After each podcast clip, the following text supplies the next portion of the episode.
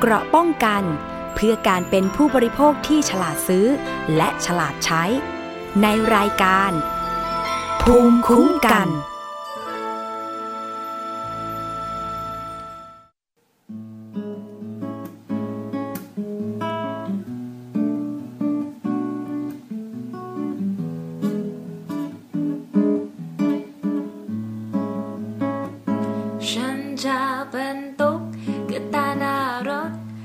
เธอขับรถฉันกลัวเธอจะเหงาถนนก็ยังอีกยาวจะปล่อยเธอเหงาไปคนเดียวได้ไงความรักก็เหมือนขับรถต้องมีจุดหมายปลายทางในใจและสำคัญกว่าสิ่งไหนเธอควรจะมีใครเคียงข้างกันเจอแดดลมฝนเท่าไรจะได้ไม่ไว้วันเธอยังมีฉันและเราจะอยู่เคียงข้างกันไปแน่นอนจะบรรทุกกระตาหน้ารถบนถนนแห่งความรักอยากให้รู้ว่าจะอยู่เคียงข้างเธอไม่ว่าทางจะไกลแค่ไหนจะบรรทุกกระตาหน้ารถของเธอแค่เพียงคนเดียวรู้ไหมสัญญาว่าจะไม่ให้ใครมาแทนที่ฉันวันไหนที่เธอขับรถและเจอทางโค้งเคี้ยวจนเปลี่ยวใจขอให้มองที่ฉันและเธอจะยิ้มได้ในทันใดเจอแดดลมฝนเท่าไรเธอได้ไม่ไว้วันเธอยังมีฉันและเราจะอยู่เคียงข้างกันไปแน่นอนจะเป็นตุ๊กกับตาน่ารักบนถนนแห่งความรักอยากให้รู้ว่าจะอยู่เคียงข้างเธอไม่ว่าทางจะไกลแค่ไหนจะเป็นตุ๊กกับตาน่ารักของเธอแค่เพียงคนเดียวรู้ไหมแค่สัญญาว่าจะไม่ให้ใครมาแทนที่ฉัน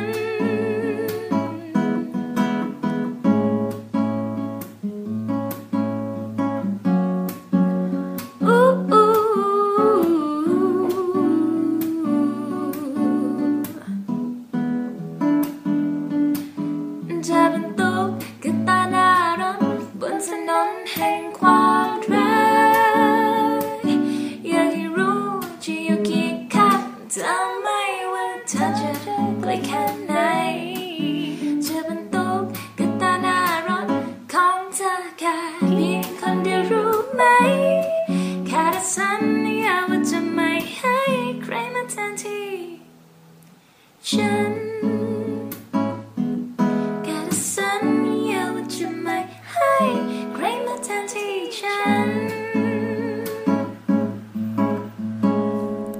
สวัสดีค่ะคุณผู้ฟังคะกลับมาพบกับรายการภูมิคุ้มกันรายการเพื่อผู้บริโภคกันอีกครั้งหนึ่งนะคะวันนี้พบกับสวนีชำเฉลียวค่ะเราพบกันทุกวันจันทร์ถึงวันศุกร์นะคะเวลา 11:00 นถึง 12:00 นค่ะนี่ก็ใกล้จะมาถึงกลางปีกันอีกแล้วค่ะเพราะว่านี่เดือนพฤษภาเดือนหน้าก็เดือนมิถุนาใช่ไหมคะหลายคนเนี่ยก็คงจะกำลังทบทวนใช่ไหมคะว่าสิ่งที่ผ่านมาตั้งแต่ต้นปีจนถึงกลางปีนี้เราได้ทำอะไรไปตรงตามที่เราคิดตามที่เราวางแผนเอาไว้หรือยังแต่ถ้าเกิดใครนะคะยังไม่ได้ดำเนินการหรือว่ายังไม่เป็นไปตามที่วางแผนไว้ก็เป็นกำลังใจให้กับทุกคนค่ะเพราะว่ายังมีเวลานะคะที่จะดำเนินการตามที่เราตั้งใจกันไว้อีกครึ่งปีค่ะคุณผู้ฟังคะก็วันนี้นะคะทางรายการภูมิคุ้มกันกับสวนีก็มีประเด็นดีๆมาฝากกันซึ่งเราสามารถฟังแล้วก็ดาวน์โหลดรายการได้นะคะไม่ว่าจะเป็นการฟังสดหรือว่าดาวน์โหลดรายการได้ทางwww.thaipbsonline.net และแอปพลิเคชันนะคะคุณผู้ฟังทาง thaipbs.or.th ค่ะแฟนเพจนะคะเข้ากันมากดไลค์กันได้ทาง www.facebook.com/thaipbsradiofan และโทรมานะคะเพื่อติชมรายการรวมทั้งให้ข้อมูลข้อเสนอแนะกับรายการเราทางหมายเลขโทรศัพท์027902666ค่ะและขอสวัสดีไปยังสถานีวิทยุชุมชนที่เชื่อมโยงสัญญาณกับเรา นะคะสวัสดีไปยังสถานีวิทยุชุมชนคนหนองย่าไซจังหวัดสุพรรณบุรีค่ะ FM 107.5 เมกะเฮิรตซ์สถานีวิทยุชุมชนปฐมสาคร FM 106.25 เมกะเฮิรตซ์สถานีวิทยุชุมชนคนเมืองลี้จังหวัดลำพูน FM 103.75 เมกะเฮิรตซ์สถานีวิทยุชุมชนวัดโพบัลลังก์จังหวัดราชบุรี FM 103.75 เมกะเฮิรตซ์สถานีวิทยุเทศบาลทุ่งหัวช้างจังหวัดลำพูน FM 106.25 เมกะเฮิรตซ์นะคะและสถานีวิทยุชุมชนคนเขาวงจังหวัดกาฬสินธุ์ค่ะ FM 89.5 เมกะเฮิรตซ์นะคะวันนี้ค่ะเราบอกแล้วว่าเรามีสาระดีๆมาฝากคุณผู้ฟังกันโดยเฉพาะนี่เลยเพิ่งผ่านพ้นกันไปนะคะสำหรับการประชุมสมัชชาผู้บริโภคประจำปีค่ะเกี่ยวกับเรื่องของระบบคุ้มครองผู้บริโภคกับสังคมผู้สูงวัยนะซึ่งเขาจัดไปเมื่อวันที่26แล้วก็ขออภัยค่ะวันที่29นะคะแล้วก็วันที่30เมษายน2559ที่ผ่านมาเพราะว่าเป็นวันคุ้มครองผู้บริโภคไทยนั่นเองนะคะแล้วก็หัวข้อหนึ่งในงานเสวนาในวันนั้นน่ะก็คือเรื่องเกี่ยวกับสังคมผู้สูงวัยค่ะความเป็นไปได้ทางการเงินการคลังนะคะในการที่จะมีบำนาญพื้นฐานทั่วหน้าของประชาชนก็มีผู้คนนะคะมาร่วมเวทีกันมากมายโดยเฉพาะในห้องย่อยนี้นะคะก็ประกอบไปด้วยหลายภาคส่วนด้วยกันค่ะไม่ว่าจะเป็นคุณอุษาเขียวรอดซึ่งเป็นองค์กรที่ทำงานด้านผู้สูงอายุนะคะคุณณวพรวิทยานุวงศ์ค่ะซึ่งท่านเป็นเศรษฐกรชำนาญการพิเศษนะคะของสำนักนโยบายการออมแห่งชาติกระทรวงการคลังนอกจากนั้นก็ยังมีเลขาธิการนะคะของคณะกรรมการกองทุนการออมแห่งชาติด้วยนะคะแล้วก็ยังมีคุณขจัดเชื้ออาสาค่ะซึ่งเป็นเครือข่ายผู้บริโภคของกรุงเทพมหานครนะคะในวันนั้นเนี่ยก็มีทางคุณสุริรัตน์ตรีมันคาซึ่งเป็นกรรมการผู้เชี่ยวชาญด้านบริการสุขภาพขององค์การอิสระเพื่อการคุ้มครองผู้บริโภคนะคะเป็นผู้ดำเนินรายการซึ่งในวันนี้ค่ะช่วงที่2ของรายการเราจะมาพูดกันนะคะเกี่ยวกับเรื่องนี้พร้อมกับพูดคุยแลกเปลี่ยนกับคุณสุริรัตน์ตรีมันคาว่าในเรื่องนี้จะมีความเป็นไปได้หรือจะมีการดำเนินการอย่างไรนะคะแต่ในช่วงแรกค่ะก็จะมีประเด็นมาฝากคุณผู้ฟังอีกเช่นเคยโดยเฉพาะเรื่องนี้ค่ะเขาบอกว่าเตือนกันมาหลายครั้งมากนะคะเรื่องของการโฆษณาผ่านเว็บไซต์โซเชียลมีเดียนะคะเกี่ยวกับเรื่องของผลิตภัณฑ์เสริมอาหารหรือว่าผลิตภัณฑ์ที่อ้างว่าใช้ในการที่จะระเบิดพุงระเบิดไขมันกันนะคะตอนนี้อย.ก็ออกมาเตือนอีกแล้วค่ะว่าหลังสงกรานต์ที่ผ่านมาเนี่ยค่ะก็มีการตรวจจับนะเว็บไซต์แล้วก็โซเชียลมีเดียที่โฆษณาเกี่ยวกับเรื่องของยาลดความอ้วนชาลดความอ้วนกาแฟลดไขมันต่างๆรวมทั้งยานะคะที่อ้างว่าเป็นผลิตภัณฑ์เสริมอาหารแต่ก็มีฤทธิ์ในการลดน้ำหนักนะคะตรงนี้ก็ฝากเตือนพ่อแม่ผู้ปกครองนะคะว่าตอนนี้เนี่ยหลากหลายผลิตภัณฑ์เนี่ยได้มีการโฆษณากันในเว็บไซต์แล้วก็ในโลกของโซเชียลมีเดียมากขึ้นแล้วก็ทางอย.เองเนี่ยอาจจะเข้าไปควบคุมดูแลได้ไม่ทั่วถึงนักเพราะฉะนั้นเนี่ยก็อยากจะให้พ่อแม่ผู้ปกครองช่วยกันสอดส่องดูแลบุตรหลานนะคะก่อนที่จะตกเป็นเหยื่อในเรื่องของการใช้ผลิตภัณฑ์ดังกล่าวแล้วก็เกิดอันตรายแก่ชีวิตได้ค่ะอันนี้ก็เป็นการเตือนจากอย.มานะคะอีกเรื่องนึงเป็นของกรมอนามัยกันบ้างค่ะคุณผู้ฟังกรมอนามัยนะคะก็มีการเผยผลการสุ่มตรวจตลาดนัด4ภาคก็พบว่ามีปลาหมึกนะคะปนเปื้อนฟอร์มาลีนมากที่สุดเลยกรมอนามัยกระทรวงสาธารณสุขค่ะเผยผลการตรวจตลาดสดนะคะเป็นตลาดนัด4ภาคก็พบว่าปลาหมึกกรอบปนเปื้อนมากที่สุดนะแนะให้ประชาชนเนี่ยเลือกซื้ออาหารจากแหล่งอาหารที่เชื่อถือได้เช่นตลาดสดที่น่าซื้อของกรมอนามัยนะคะสถานที่จำหน่ายอาหารที่ได้รับการรับรองจากหน่วยงานราชการนั่นเอง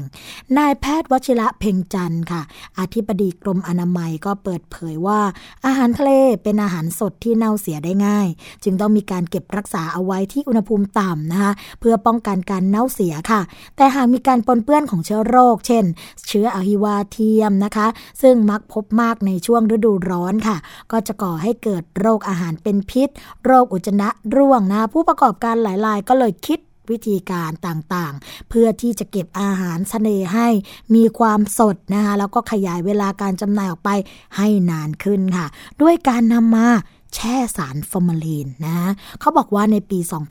2558ค่ะกรมอนามัยก็ได้มีการสุ่มตรวจอาหารทะเลนะคะในตลาดสดตลาดนัดใน4ภาคจำนวน39แห่ง273ตัวอย่างด้วยกันพบการปนเปื้อนของฟอร์มาลีนนะคะจำนวน35ตัวอย่างค่ะคิดเป็นร้อยละ 12.82 ค่ะโดยอาหารที่พบปนเปื้อนมากที่สุดก็คือปลาหมึกกรอบนะคะคิดเป็นร้อยละ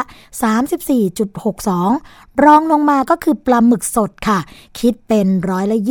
20.51 นะคะเขาบอกว่าหากกินอาหารที่มีการปนเปื้อนฟอร์มาลีนเข้าไปในปริมาณที่มากก็จะเกิดพิษต่อระบบทางเดินอาหารค่ะอาจจะมีอาการปวดศีรษะรุนแรงหัวใจเต้นเร็วนะคะแน่นหน้าอกปากและคอแห้งคลื่นไส้อาเจียนถ่ายท้องแล้วก็ปวดท้องอย่างรุนแรงนะคะกระเพาะอาหารก็เกิดการอักเสบค่ะการเกิดแผลในกระเพาะอาหารก็จะตามมาปัสสาวะไม่ออกนะคะหมดสติแล้วถ้าเกิดหากปล่อยทิ้งไว้นานก็อาจจะเสียชีวิตเพราะว่าระบบหมุนเวียนเลือดเนี่ยล้มเหลวนะคะทางด้านนายแพทย์วชิราค่ะก็ยังบอกว่าประชาชนเองก็ควรที่จะเลือกซื้ออาหารทะเลจากแหล่งที่เชื่อถือได้เช่นตลาดสดหน้าซื้อของกรมอนามัยนะคะแล้วก็ผู้ประกอบการก็ต้องมีบทบาทนะแล้วก็มีหน้าที่หลักค่ะในการที่จะดูแลเรื่องของความปลอดภัยของอาหารทะเลด้วยนะคะการจำหน่ายอาหารทะเลที่สดใหม่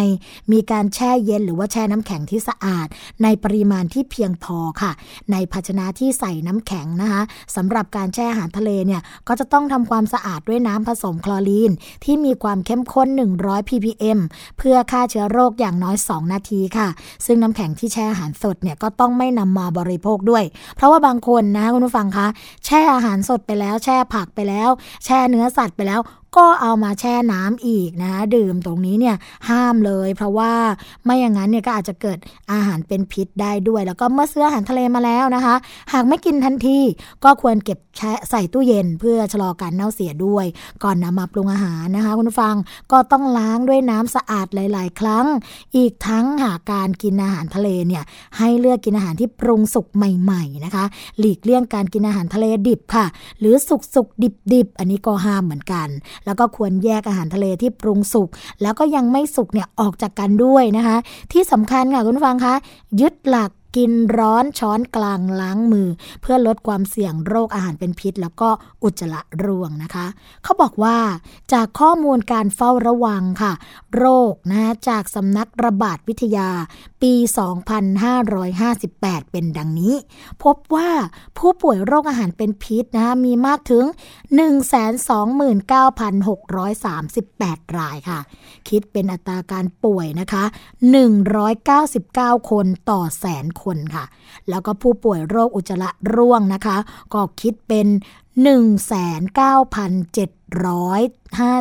คนค่ะคิดเป็นอัตราการป่วยนะคะก็บอกว่าถึง 1,685 คนต่อประชากรแสนคนอันนี้เยอะกว่านะคะอาหารเป็นพิษเนี่ยอยู่ที่199คนต่อแสนคนแต่ผู้ป่วยที่เป็นโรคอุจจาระร่วงคิดเป็น 1,685 คนด้วยกันค่ะแล้วก็มีผู้เสียชีวิตด้วยนะคุณผู้ฟังมีผู้เสียชีวิต12คนค่ะคิดเป็นอัตราการตายนะคะ 0.02 คนต่อแสนประชากรก็เยอะเหมือนกันนะคะเพราะว่าถ้าเกิดว่าเราเนี่ยเสียชีวิตต่อ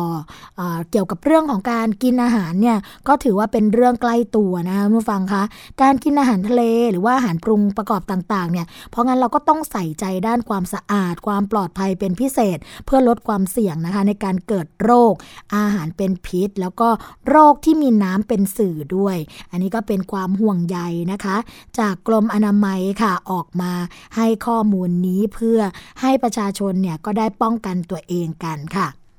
อีกประเด็นหนึ่งคุณผู้ฟังคะเป็นเรื่องของการประกาศนะคะการประกาศเกี่ยวกับเรื่องของการร้องเรียนค่ะการร้องเรียนอะไรเป็นการร้องเรียนสถานการณ์ของผู้บริโภคนะคะท่ามกลางความหลากหลายของสินค้าอุปโภคต่างๆเนี่ยเราก็ปฏิเสธกันไม่ได้เลยใช่ไหมคะคุณผู้ฟังว่าย่อมมีสินค้าที่ไม่ปลอดภัยปะปนอยู่ซึ่งก็เป็นความเสี่ยงค่ะที่ผู้บริโภคต้องเผชิญแล้วก็อาจจะต้องส่งผลกระทบต่อสุขภาพได้ในส่วนของแผนงานพัฒนาวิชาการแล้วก็กลไกคุ้มครองผู้บริโภคด้านสุขภาพนะคะ นะคะหรือว่าคคส.เนี่ยของจุฬาลงกรณ์มหาวิทยาลัยนะคะภายใต้ความร่วมมือทางวิชาการกับสำนักงานกองทุนสนับสนุนการสร้างเสริมสุขภาพหรือว่าสสส.ก็เลยจัดทำค่ะตัวชี้วัดการคุ้มครองผู้บริโภคด้านสุขภาพระดับชาติกันขึ้นมาทำมาเพื่ออะไรคะคุณผู้ฟังก็เพื่อประเมินสถานการณ์แล้วก็เป็นแนวทางในการพัฒนาระบบการคุ้มครองผู้บริโภคด้านสุขภาพของประเทศต่อไปนั่นเองนะคะเขาบอกว่าเมื่อไม่นานมานี้ค่ะในการประชุมสภาผู้บริโภคแห่งชาติครั้งที่1นะคะผู้ช่วยศาสตราจารย์ดร.เภสัชกรหญิงวรรณาศรีวิริยานุภาพรองผู้จัดการแผนงานพัฒนาวิชาการแล้วก็กลไกคุ้มครองผู้บริโภคด้านสุขภาพนะคะก็บอกว่าสถานการณ์การคุ้มครองผู้บริโภคในปี 2557 ค่ะประเมินสถานะผู้บริโภคไทยนะคะตามดัชนีชี้วัดการคุ้มครองผู้บริโภคระดับชาติก็พบว่าผู้บริโภคมีความรู้เกี่ยวกับผลิตภัณฑ์สุขภาพในระดับดีนะคะคิดเป็นร้อยละ 79.8 ค่ะโดยสามารถเลือกซื้อแล้วก็เลือกบริโภคผลิตภัณฑ์สุขภาพมาตรฐานแล้วก็ความปลอดภัยในระดับที่ดีมากนะคะคิดเป็นร้อยละ 89.3 แต่กลับมีพฤติกรรมเรื่องของการบริโภคเพื่อสุขภาพในระดับพอใช้นะคะอีกทั้งยังพบค่ะว่ามีการบริโภคอาหารที่มีไขมันสูงร้อยละ 65 ค่ะแล้วก็มีเครื่องดื่มประเภทน้ำอัดลมเครื่องดื่มที่มีรสหวานร้อยละ 49.6 นอกนั้นนะคะก็จะเป็นการบริโภคอาหารกรุบกรอบค่ะคิดเป็นร้อยละ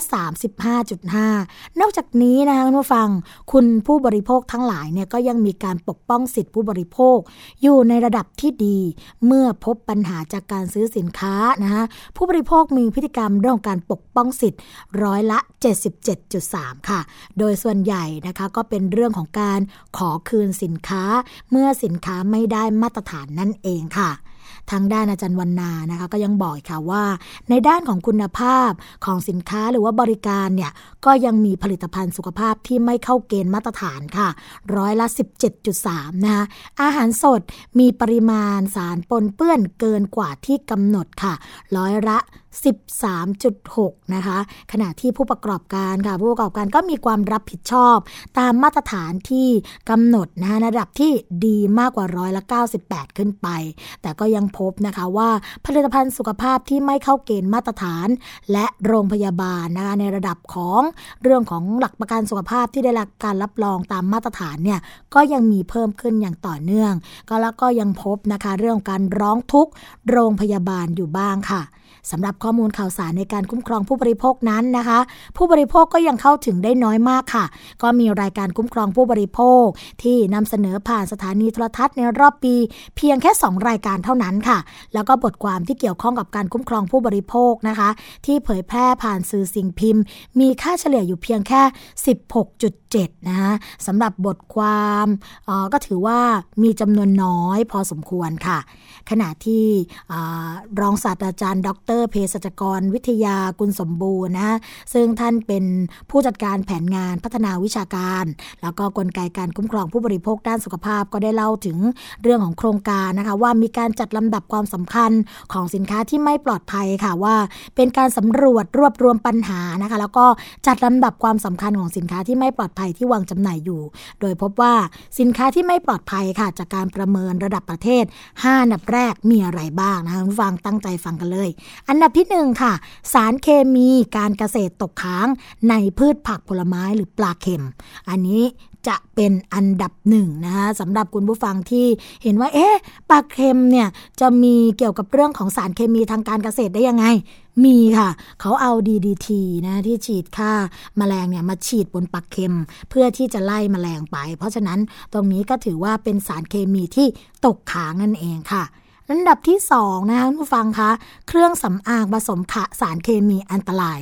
สารเคมีอันตรายในเครื่องสำอางมีอะไรกันบ้างอันแรกเลยปลอดแอมโมเนียนะคะปลอดแอมโมเนียนี่นิยมมากเลยที่จะใส่ในเครื่องสำอางเพราะว่าจะทำให้ผู้บริโภคเนี่ยดูหน้าวิบวับค่ะหน้าวิบวับยังไงก็คือเหมือนหน้าเป็นวาวเป็นมันนะคะเวลาโดนแดดนี่ก็จะสะท้อนแดดได้ดีทำให้หน้าดูขาวผ่องเป็นยองใหญ่ผู้บริโภคก็หลงเชื่อไปใช้นะเพราะว่าเชื่อว่าถ้าใช้ผลิตภัณฑ์ชนิดนี้แล้วเนี่ยจะทำให้หน้าขาวใสต้านแดดนั่นเองแต่ปรากฏว่าตัวปลอดแอมโมเนียนี่แหละค่ะจะเป็นตัวที่ทำให้เกิด มะเร็งได้มะเร็งในชั้นของผิวหนังนะคะแล้วก็อาจจะเกิดการสะสมของสารเคมีทำให้ต้องรักษากันระยะยาวอันนี้กันที่หนึ่งอันที่สองค่ะไฮโดรควิโนนนะคะไฮโดรควิโนนจะเป็นสารที่มักจะใส่ในเครื่องสำอางที่โฆษณาอวดอ้างสรรพคุณว่าทำให้หน้าขาวใสภายใน7วันนะคะหรือว่าบางทีเนี่ยก็บอกว่าขาวใสภายในข้ามคืนกันเลยทาปุ๊บขาวปั๊บนะคะอันนี้เนี่ยต้องบอกว่าก็เป็นอันตรายอีกเหมือนกันคุณผู้ฟังใช้ไปนานๆเข้าค่ะจากหน้าที่ขาวใสนะคะก็กลายเป็นผื่นเป็นแดงนะคะแล้วก็ดำในเวลาต่อมาเพราะว่าการสะสมของไฮโดรควิโนนเนี่ยนอกจากจะสะสมอยู่ชั้นใต้ผิวหนังแล้วนะคะในเส้นเลือดฝอยของเราแล้วเนี่ยก็ยังทำให้เป็นฤทธิ์ในการกัดผิวหน้าค่ะถ้าเกิดกัดมากๆเวลาเราไปโดนแสงแดดนะคะผิวก็อาจจะไหม้ได้ตรงนี้ก็จะเป็นผลข้างเคียงที่จะตามมาในอนาคตนะคะถ้าเกิดเราใช้สารที่มีสารพิษในเครื่องสำอางเป็นตัวประกอบนะ2ตัวไปแล้วนะคะมีปลอดแอมโมเนียไฮโดรควิโนนไปละกรดวิตามิน A ค่ะกรดวิตามิน A เนี่ยก็มักจะนิยมนะคะใส่ในเครื่องสำอางที่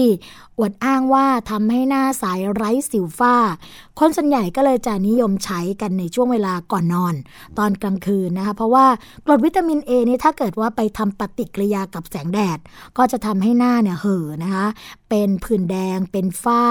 แล้วท้ายที่สุดก็คือกลายเป็นหน้าดำอีกเช่นเดียวกันก็เรียกได้ว่าส่วนประกอบนะคะที่อยู่ในเครื่องสำอางแต่ละชนิดแต่ละตัวเนี่ยอาจจะให้ผลแค่ระยะสั้นเท่านั้นให้ผลดีนะคะแต่ว่านานๆไปเนี่ยก็ต้องมาตามรักษาการแล้วก็เตรียมนะคะที่จะต้องงดเรื่องการใช้เครื่องสำอางตัวอื่นไปด้วยค่ะอันที่3นะคะก็คือน้ำมันทอดซ้ำเสื่อมสภาพค่ะอันนี้สำคัญมากๆเลยเพราะว่าหลายคนนะคะนิยมชมชอบอาหารที่เป็นอาหารทอดกันแต่ว่าต้องสังเกตดูดีๆค่ะว่าน้ำมันที่ใช้ทอดเป็นน้ำมันที่ทอดมาแล้วกี่ครั้งวิธีการสังเกตง่ายๆก็คือดูสีจากน้ำมันนั่นแหละค่ะถ้าเกิดสีคล้ำกว่าปกติเนี่ยก็ให้สันนิษฐานเอาไว้ว่าอาจจะเป็นน้ำมันทอดซ้ำแต่เดี๋ยวนี้วิทยาการทันสมัยขึ้นมามากเขาจะมีสารตัวหนึ่งนะคะคล้ายๆกับสารฟอกขาวนี่แหละแต่เอาไปใส่ในน้ำมันทอดซ้ำค่ะจากสีที่เป็นสีเข้มๆนะสีที่เป็นสีน้ำตาลเนี่ยพอใส่ตัวนี้เข้าไปปุ๊บนะน้ำมันก็จะใสสะอาดทันทีค่ะผู้ที่เป็นพ่อค้าแม่ค้าบางคนนะคะก็จะซื้อน้ำมันประเภทนี้เข้ามาทอดอาหารให้เราทานเพราะว่าจะมีราคาที่ถูกกว่าแต่น้ำมันที่มีการใส่สารฟอกสีแบบนี้เข้าไปจะอันตรายมากกว่าน้ำมันทอดซ้ำปกตินะคะเพราะว่านอกเหนือจากจะได้รับน้ำมันทอดซ้ำไปแล้วเต็มๆก็ยังได้รับสารที่เป็นสารฟอกน้ำมันไปด้วยนะคะอันที่4ค่ะคุณผู้ฟังก็คือสเตียรอยด์นะคะปลอมปนในผลิตภัณฑ์สุขภาพยานะคะที่ไม่เหมาะสมลงในชุมชนผลิตภัณฑ์ที่มีสารสเตียรอยด์ปนเปื้อนอยู่เนี่ยก็พวกยาแก้ปวดขายาแก้ปวดเมื่อยนะคะยาแก้ปวดหลังต่างๆก็มักที่จะมีสารสเตียรอยด์นอกจากนั้นค่ะคุณผู้ฟังคะก็ยังมีสารพวกที่ใส่ในยาแก้หอบหืดยาแก้หอบหืดเนี่ยบางครั้งนะคะก็จะมีการใส่สารสเตียรอยด์ไปด้วยเวลาคนที่ใช้สารสเตียรอยด์พวกนี้ในยาต่างๆก็จะรู้สึกว่าร่างกายดีขึ้นไม่ปวดเมื่อยนะคะแล้วก็ไปซื้อมาใช้ถ้าเกิดเราใช้ยาสเตียรอยด์มากๆเนี่ยผลที่ตามมาก็คือ1ใบหน้าเปลี่ยนไปนะคะจากที่บางคนอาจจะมีใบหน้าที่รีนะคะเหลี่ยมๆหรือว่าเป็นใบหน้าปกติเนี่ยใช้ไปนานๆใบหน้าก็จะเปลี่ยนเป็นรูปวงพระจันทร์ค่ะหรือเราเรียกกันว่ามูนเฟสนั่นเองนะคะใบหน้าก็จะเริ่มมีอาการบวมนะคะฉูดแล้วก็ทำให้เปลี่ยนไปจากสภาพปกติอันนี้ก็จะเป็นผลข้างเคียงที่เกิดจากสเตียรอยด์ที่ปนหรือว่าปนเปื้อนในยาแผนโบราณนั่นเองนะคะอีกส่วนหนึ่งค่ะอันดับที่5ก็คือฟอร์มาลีนในอาหารนะคะเพราะฉะนั้นเนี่ยปัญหาของผู้บริโภคนะคุณผู้ฟังมีหลายรูปแบบค่ะดังนั้นผู้บริโภคเองเนี่ยก็จึงต้องมีข้อมูลให้รู้เท่าทันสถานการณ์สร้างความตระหนักในการเลือกซื้อสินค้าอุปโภคบริโภคนะคะเพื่อความปลอดภัยแล้วก็มีสุขภาพที่ดีต่อตัวเราเองด้วยค่ะ ในช่วงแรกนะคะของรายการภูมิคุ้มกันค่ะเดี๋ยวเราพักกันไว้สักครู่ก่อนนะคะเดี๋ยวมาพบกันในช่วงที่2เราจะมาพูดคุยกันเกี่ยวกับเรื่องของความเป็นไปได้ในเรื่องของการจัดทำบำนาญแห่งชาติสำหรับผู้สูงอายุพักกันสักครู่ค่ะเกราะป้องกันเพื่อการเป็นผู้บริโภคที่ฉลาดซื้อและฉลาดใช้ในรายการภูมิคุ้มกัน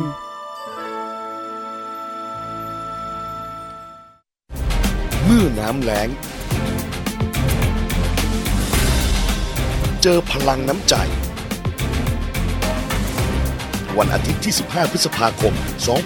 2559เวลา 6:00 นพลังคนไทย 5,000 ชีวิตจะร่วมสร้างการเปลี่ยนแปลงครั้งยิ่งใหญ่ณสถานีโทรทัศน์ไทย PBS แบ่งน้ำใช้ปันน้ำใจสู้ภัยแล้งมินิมาราธอนไทย PBS และสมาพันธ์ชมรมเดินวิ่งเพื่อสุขภาพไทยรวมพลังน้ำใจเดินวิ่งช่วยเหลือผู้ประสบภัยแล้งเปิดรับสมัครทางออนไลน์ที่ www.thaipbs.or.th/watersharingrun ตั้งแต่วันนี้เป็นต้นไปหรือสมัครด้วยตนเองที่สถานีโทรทัศน์ไทย PBS ถนนวิภาวดีรังสิตเริ่มศุกร์ที่22เมษายน2559ตั้งแต่เวลา 10:00 นถึง 17:00 นรายได้หลังหักค่าใช้จ่ายเพื่อช่วยเหลือผู้ประสบภัยแล้งค่าสมัคร350บาทสอบถามที่โทร027902398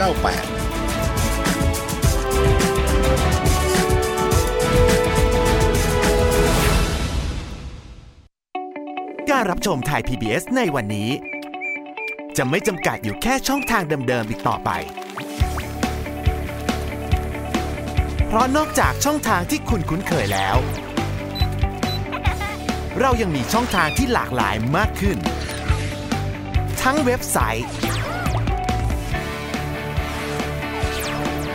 YouTube Facebookและโซเชียลมีเดียอื่น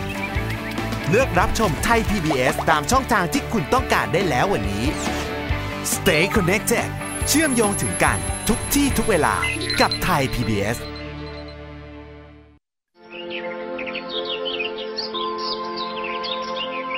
ลูกรู้ไหมสถิติคอร์รัปชันในปี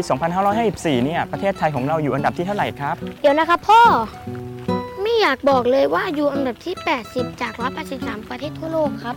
ว้าเกือบสอบตกเลยนะพ่อใช่ลูกแล้วถ้าเราอยากให้ประเทศไทยเนี่ยใสสะอาดปราศจากคอร์รัปชันและเป็นที่1ของโลกเนี่ยเราต้องทำยังไงบ้างลูกคนไทยต้องไม่ทุจริตครับพ่อเก่งมากเลยครับ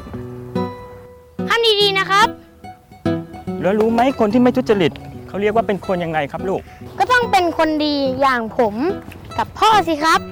จับดีๆลูกพ่อรู้ไหมเมื่อไหร่จะมีคนมาซ่อมถนนให้บ้านเราสักทีคงต้องรอให้คนดีๆอย่างลูกมาเป็นผู้แทนราษฎรก่อนละมั้งปลูกฝังกันตั้งแต่วันนี้ประเทศไทยจะไม่มีคอร์รัปชัน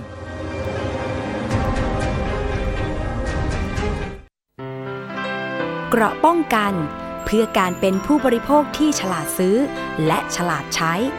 ในรายการภูมิคุ้มกัน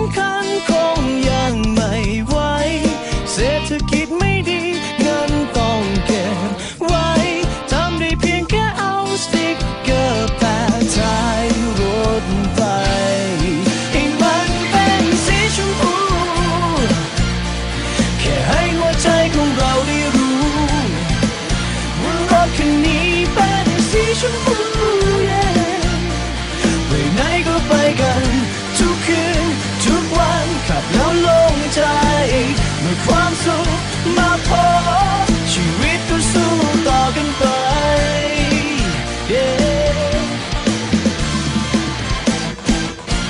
ชมพูไงเรื่องไม่ดีไม่งามมากมายจนโลกวุ่นวายกลายเป็นสีด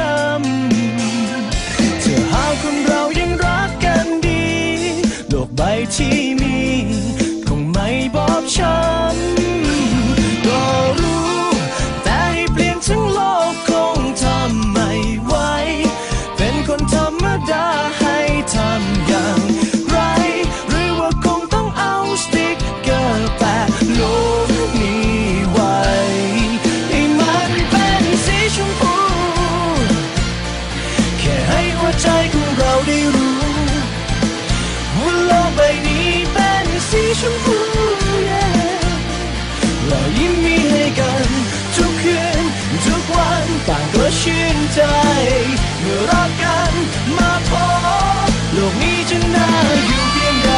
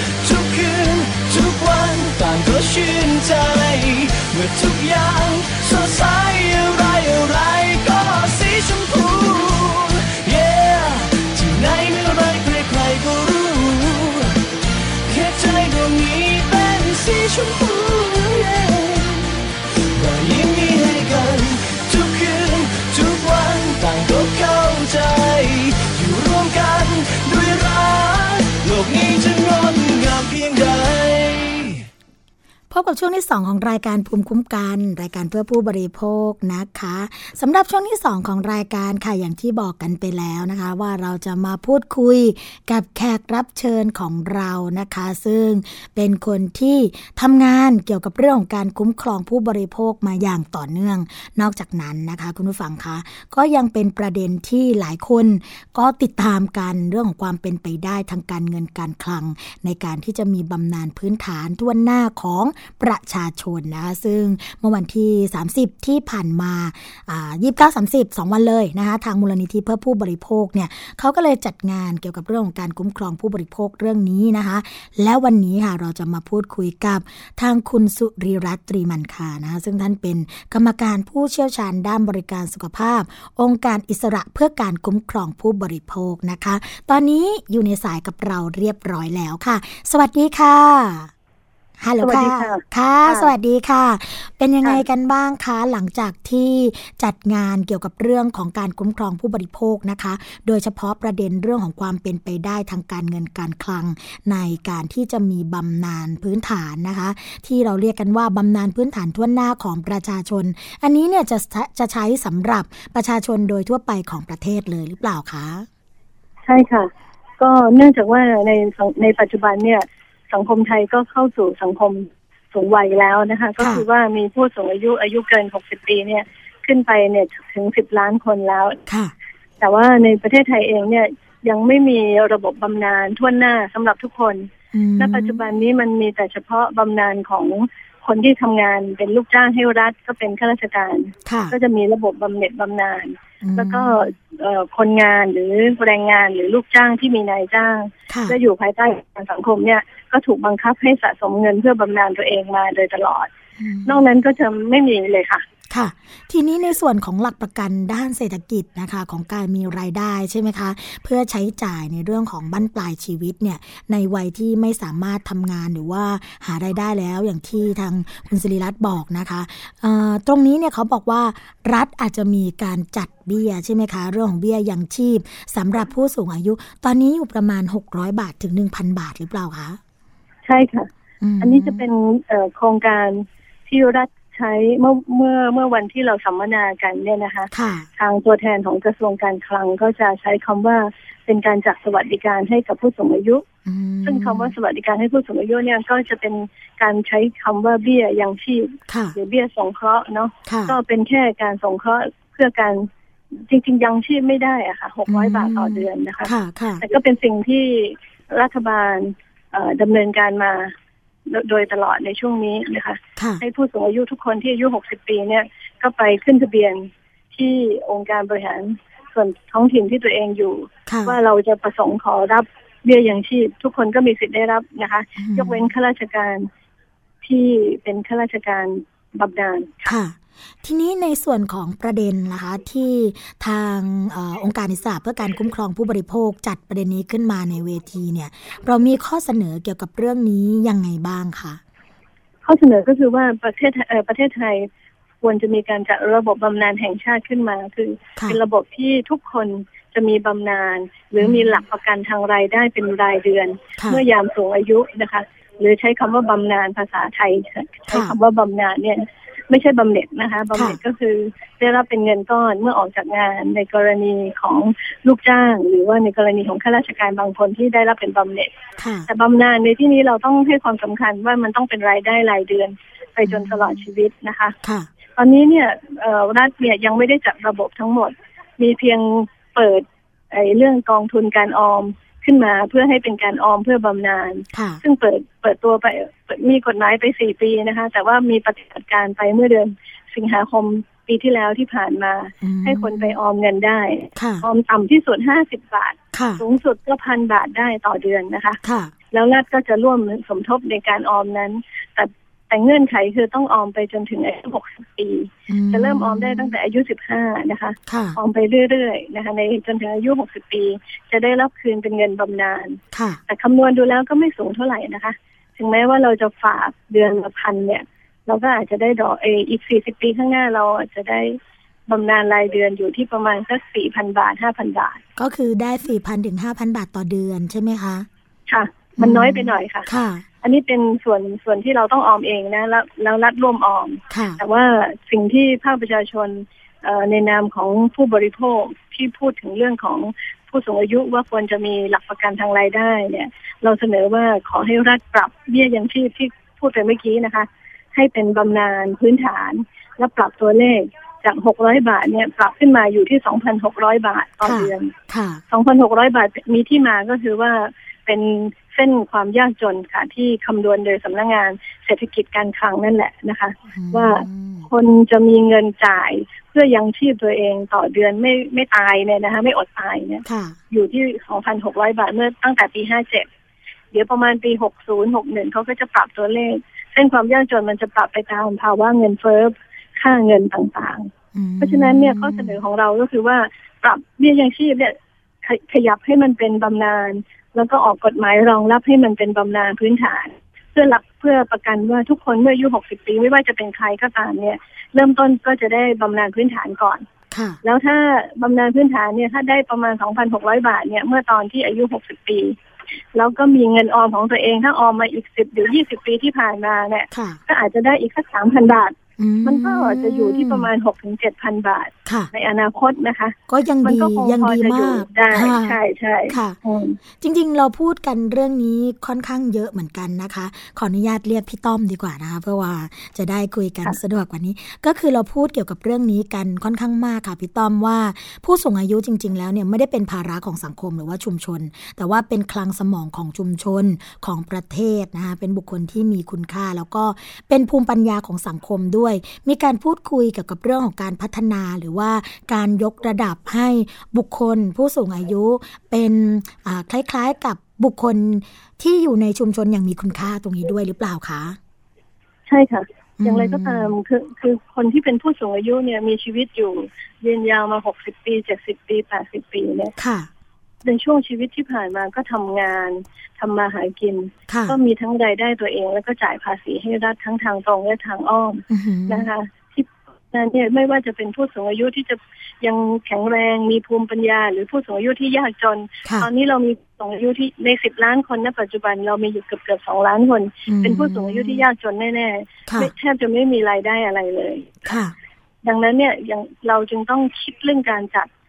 ระบบสำหรับทุกคนทั่วหน้าไว้ก่อนนะคะแล้วก็ผู้สูงอายุก็ไม่ใช่ภาระของสังคมในอนาคตเนี่ยเราต้องขยับนะให้ผู้สูงอายุยังได้ทำงานต่อถ้าเขาพร้อมจะทำงานอายุ61 62 65 70อะไรเนี่ยนะคะถ้ายังทำงานได้ก็ต้องทำหรือไม่ก็องค์กรปกครองส่วนท้องถิ่นก็ต้องหางานที่เหมาะสมกับผู้สูงอายุให้ทำไปเฝ้าหน้าร้านบ้างหรือทำความสะอาดถนนบ้างทำช่วงเช้าทำช่วงเย็นอย่างเงี้ยนะคะถือว่าเป็นงานที่ผู้สูงอายุทำได้เนี่ยก็จะทำให้เขามีชีวิตอย่างมีความสุขในขณะเดียวกันก็มีรายได้เป็นหลักประกันบวกกับบำนาญพื้นฐานที่รัฐจัดให้อยู่แล้วเนี่ยโดยใช้ระบบภาษีเนี่ยมันก็ทำให้ผู้สูงอายุเราอยู่ได้นะคะค่ะสิ่งที่จะพูดไม่ได้หรือว่าไม่พูดถึงไม่ได้เลยนั่นก็คือเรื่องของการส่งเสริมการป้องกันโรคแล้วก็เรื่องของนโยบายด้านสุขภาพของผู้สูงอายุค่ะพี่ต้อมตรงนี้ ในส่วนของกองทุนบำนาญ นะคะก็ดีหรือว่าในส่วนของการพูดคุยวันนั้นนะคะมีการพูดคุยเรื่องนี้กันด้วยไหมคะค่ะพูดค่ะคือเมื่อเราก้าวเข้าสู่วัยสูงอายุเนี่ยอย่างไรก็ตามเนี่ยมันก็จะมีโรคภัยไข้เจ็บมาแต่ว่าตอนนี้เนี่ยเราควรจะเตรียมตัวเราเตรียมสังคมไทยเตรียมพร้อมที่จะเข้าสู่ความเป็นผู้สูงอายุนะคะก็คือเราก็ต้องดูแลสุขภาพของเราการขยับการดูแลร่างกายของเราตอนนี้เนี่ยทางกองทุนสนับสนุนการสร้างสุขภาพเนี่ยเขาก็ยืนอยู่บนหลักการที่ทั่วโลกเขายืนร่วมกันก็คือว่าขยับร่างกายเราต้องมีการขยับออกกำลังกายคือไม่ใช่ว่าต้องออกกำลังกายจนเหงื่อแตกอะไรเงี้ยตามศักยภาพของร่างกายเตรียมไว้นะคะแล้วก็ดูเรื่องสิ่งแวดล้อมนะคะอาหารการกินเพราะว่าอย่างไรก็ตามเนี่ยเราจะเผชิญกับโรคที่ไม่ใช่โรคติดเชื้อเนาะโรคที่เกี่ยวกับความดันโลหิตโรคมะเร็งโรคเบาหวานซึ่งอันเนี้ยมันพอจะป้องกันได้ถ้าเราปรับเปลี่ยนวิถีชีวิตปรับเปลี่ยนเรื่องอาหารการกินคือเราต้องเตรียมตัวเองที่จะเป็นผู้สูงวัยที่มีคุณภาพค่ะหลังจากนี้เนี่ยในส่วนขององค์การอิสระเพื่อการคุ้มครองผู้บริโภคนะคะจะติดตามเกี่ยวกับเรื่องนี้กันอย่างเข้มข้นแล้วเราคิดว่าทิศทางเป็นยังไงบ้างคะจากการประเมินของเวทีเมื่อวันที่29ที่ผ่านมานะคะคือตอนนี้ทุกคนเนี่ยโดยเฉพาะภาคธุรกิจเองเขาก็ประเมินทุกคนรู้อยู่แล้วว่าสังคมไทยเนี่ยเป็นสังคมสูงวัยแล้วเพราะฉะนั้นเนี่ยภาคธุรกิจเขาก็ปรับตัวเองได้เร็วกว่าเขาก็มีการลงทุนทำธุรกิจที่เกี่ยวกับผู้สูงอายุยกตัวอย่างที่เห็นก็คือเรื่องประกันใช่ไหมคะประกันอาวุโสอะไรพวกนี้เนี่ยอะไรที่เราได้ยินกันนะคะแต่ว่าธุรกิจเหล่านี้เนี่ยต้องยังไม่เขาเรียกว่ายังไม่ตรงไปตรงมาเนาะกับผู้สูงอายุนะบอกว่าไม่ต้องตรวจสุขภาพแต่ก็ไม่ได้บอกว่าถ้าคุณเป็นเบาหวานหรือความดันอยู่เนี่ยประกันนี้มันไม่มีทางคุ้มครองได้นะคะงั้นหรือไม่ก็ธุรกิจเรื่องของการดูแลผู้สูงอายุส่งผู้ดูแลไปอยู่ตามบ้านนะคะอันนี้เป็นธุรกิจที่ต้องเติบโตมาแรงแล้วก็ชนชั้นกลางหรือคนที่มีฐานะหน่อยนึงเนี่ยยังไงเขาก็ต้องลงทุนจ้างผู้ดูแลเพราะว่าพวกเขาก็จะไม่มีเวลาดูแลผู้สูงอายุในครอบครัวธุรกิจนี้ก็จะมาแรงแต่ว่าในขณะเดียวกันมันยังไม่มีการกำกับดูแลอ่ะใช่ไหมคะว่ามันฝึกคนมาดูแลอย่างมืออาชีพหรือเปล่านะคะใครจะไปกำกับติดตามถ้าว่าผู้ดูแลเนี่ยสร้างปัญหาขึ้นอันนี้ก็จะเป็นธุรกิจภาคธุรกิจเนี่ยที่เขาปรับตัวเรื่องสังคมผู้สูงอายุแต่ของเราเนี่ยตอนเนี้ยผู้สูงอายุหรือคนที่กำลังจะสูงอายุอาจจะยังไม่ได้ปรับตัวเลยถ้าเราไม่ปรับค่าแรงให้กับแรงงานนะเมื่อเขาสูงอายุอ่ะเขาก็ไม่มีทั้งเงินออมเพราะเขาไม่มีเงินมากพอจะออมอ่ะใช่ไหมคะถ้ายิ่งไม่มีบำนาญพื้นฐานให้เขานะก็ยิ่งแย่เพราะฉะนั้นก็อยากจะยืนยันกับรัฐบาลนะคะว่าเราทำได้ถ้าเราจะจัดสวัสดิการเหล่านี้ให้กับผู้สูงอายุเราจัดปรับเรื่องงบประมาณใหม่นะคะ บริหารงบประมาณแล้วก็ปฏิรูประบบภาษีอาจจะต้องเพิ่มภาษีในบางส่วนภาษีสิ่งแวดล้อมภาษีทรัพยากรภาษีที่ดินรวมทั้งภาษีแวดก็ได้นะคะแต่ต้องเอียนักหรือระบุให้ชัดเจนว่าภาษีที่เพิ่มขึ้นจะเอามาจัดสวัสดิการให้กับประชาชนทั้งสวัสดิการบำนาญชราภาพสวัสดิการว่าด้วยเรื่องการรักษาพยาบาลหลักประกันสุขภาพนะคะโอ้ค่ะก็เรียกได้ว่าการวางระบบการคุ้มครองผู้บริโภคสำหรับสังคมสูงวัยนะคะมีความสำคัญตั้งแต่เรื่องของการกำหนดนโยบายของรัฐบาลแล้วก็หน่วยงานที่เกี่ยวข้องนะคะทีนี้เรื่องของการวางทิศทางทางกฎหมายเพื่อการคุ้มครองผู้บริโภคเนี่ยโดยคำนึงถึงผู้สูงวัยแล้วก็การมีส่วนร่วมนะคะคิดว่าในหลายภาคส่วนค่ะคุณพี่ต้อมคะเรื่องของสื่อมวลชนก็ดีเรื่องของการสร้างความรู้เรื่องของการนำเสนอข้อมูลข่าวสารด้านการคุ้มครองผู้บริโภคแล้วก็สร้างความตระหนักรู้นะคะเรื่องของการมีส่วนร่วมของเครือข่ายผู้บริโภคตรงนี้เนี่ยจะทำให้นโยบายหรือว่ามาตรการตรงนี้เนี่ยเป็นจริงขึ้นมาได้อย่างแน่นอนทางรายการภูมิคุ้มกันเองนะคะก็คาดหวังเหมือนกันค่ะว่าผู้สูงอายุนะคะจะมีสวัสดิภาพแล้วก็สวัสดิการที่ดีขึ้นอย่างที่พี่ต้อมเล่าให้เราฟังในรายการวันนี้นะคะวันนี้รายการภูมิคุ้มกันค่ะต้องขอบพระคุณ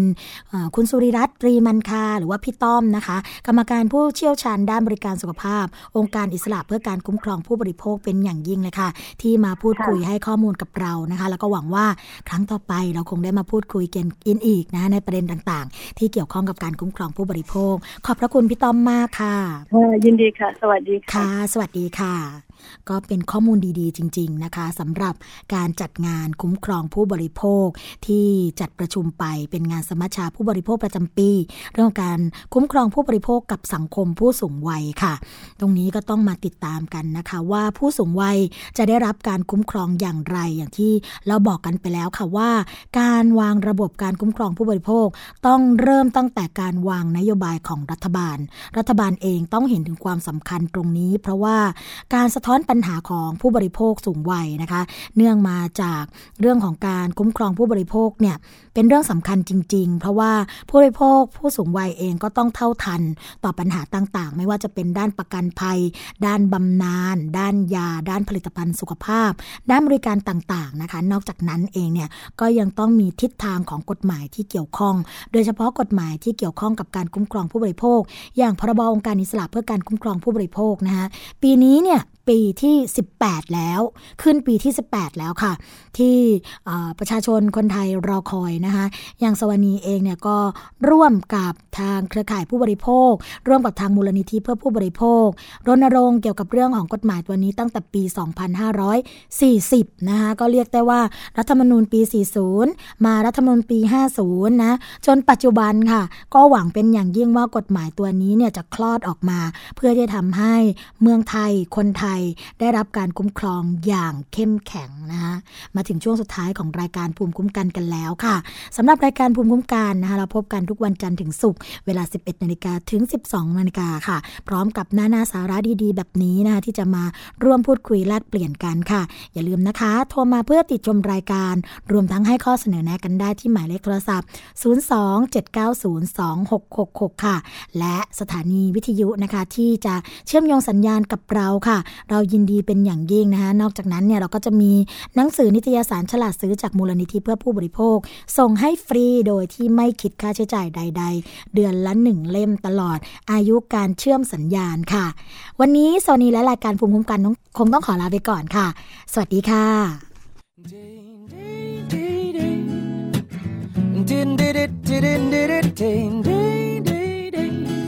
ปล่อยทิ้งมันไปพรุ่งนี้เริ่มใหม่อีกครั้งโอ้อ้าวอ้าวดูเราหลายครั้งที่ใจคิดไปทำตามใจฉันเองสักวันไปเจอท้องฟ้าสีครามที่สดใส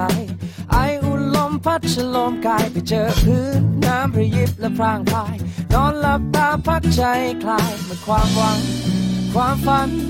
ล่องลอยมาและหายจางไปหมดความหมายแห่งรักจบลงแค่ทิ้งมันไปทะเลสายลมจะปลอบใจละเท่าไรเอ็นกายพักใจผ่อนคลายทิ้งมันไป นั่งคุยกับทะเลเลยอยู่ในใจทุกเท่าไรปล่อยทิ้งมันไปพรุ่งนี้เริ่มใหม่อีกครั้งโอ้โอ้โอ้โอ้เดินได้ป่าวโอ้โอ้โอ้โอ้ว่าฉันค้นพบโลกยังมีอะไรอีกมากมายให้ไปเผชิญและลองค้นหาหนทางที่หลากหลายแค่รักล้นหายก็ไม่เห็นจะตายแต่ตอนนี้ฉันแค่ขอได้ออกไปนอนหลับตาพักใจคลายเมื่อความหวังและความฝันล่องลอยมาและหายจางไปเมื่อความหมายแห่งรักจบลงก็แค่ทิ้งมันไปทะเลสายลมจะปลอบใจล้าเท่าไรเอ็นกายพักใจผ่อนคลายทิ้งมันไปนั่งคุยกับทะเลเลยหยุดใจทุกเท่าไรปล่อยทิ้งมันไปพรุ่งนี้เริ่มใหม่อีกครั้งโอ้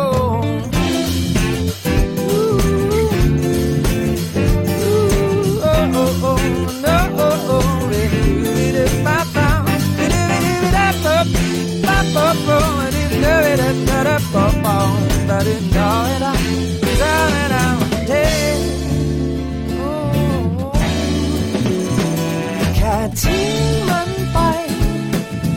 ทะเลสายลมจะปลอบใจล้าเท่าไรเอ็นกายพักใจผ่อนคลายทิ้งมันไปนั่งคุยกับทะเลเลยหยุดใจทุกเท่าไรปล่อยทิ้งมันไปพรุ่งนี้เริ่มใหม่ไปดูBound and down, down, down. The dip, dip, dip, dip, and down, down, down, yeah. Dip, dip, dip, dip, bound and down, down, down. ปล่อยทิ้งมันไปพรุ่งนี้เริ่มใหม่อีกครั้ง Ooh, ooh, oh, no, na, pa, pa, pa, pa, na, ooh, ooh, oh. Dip, dip, dip, dip, dip, dip, dip, down.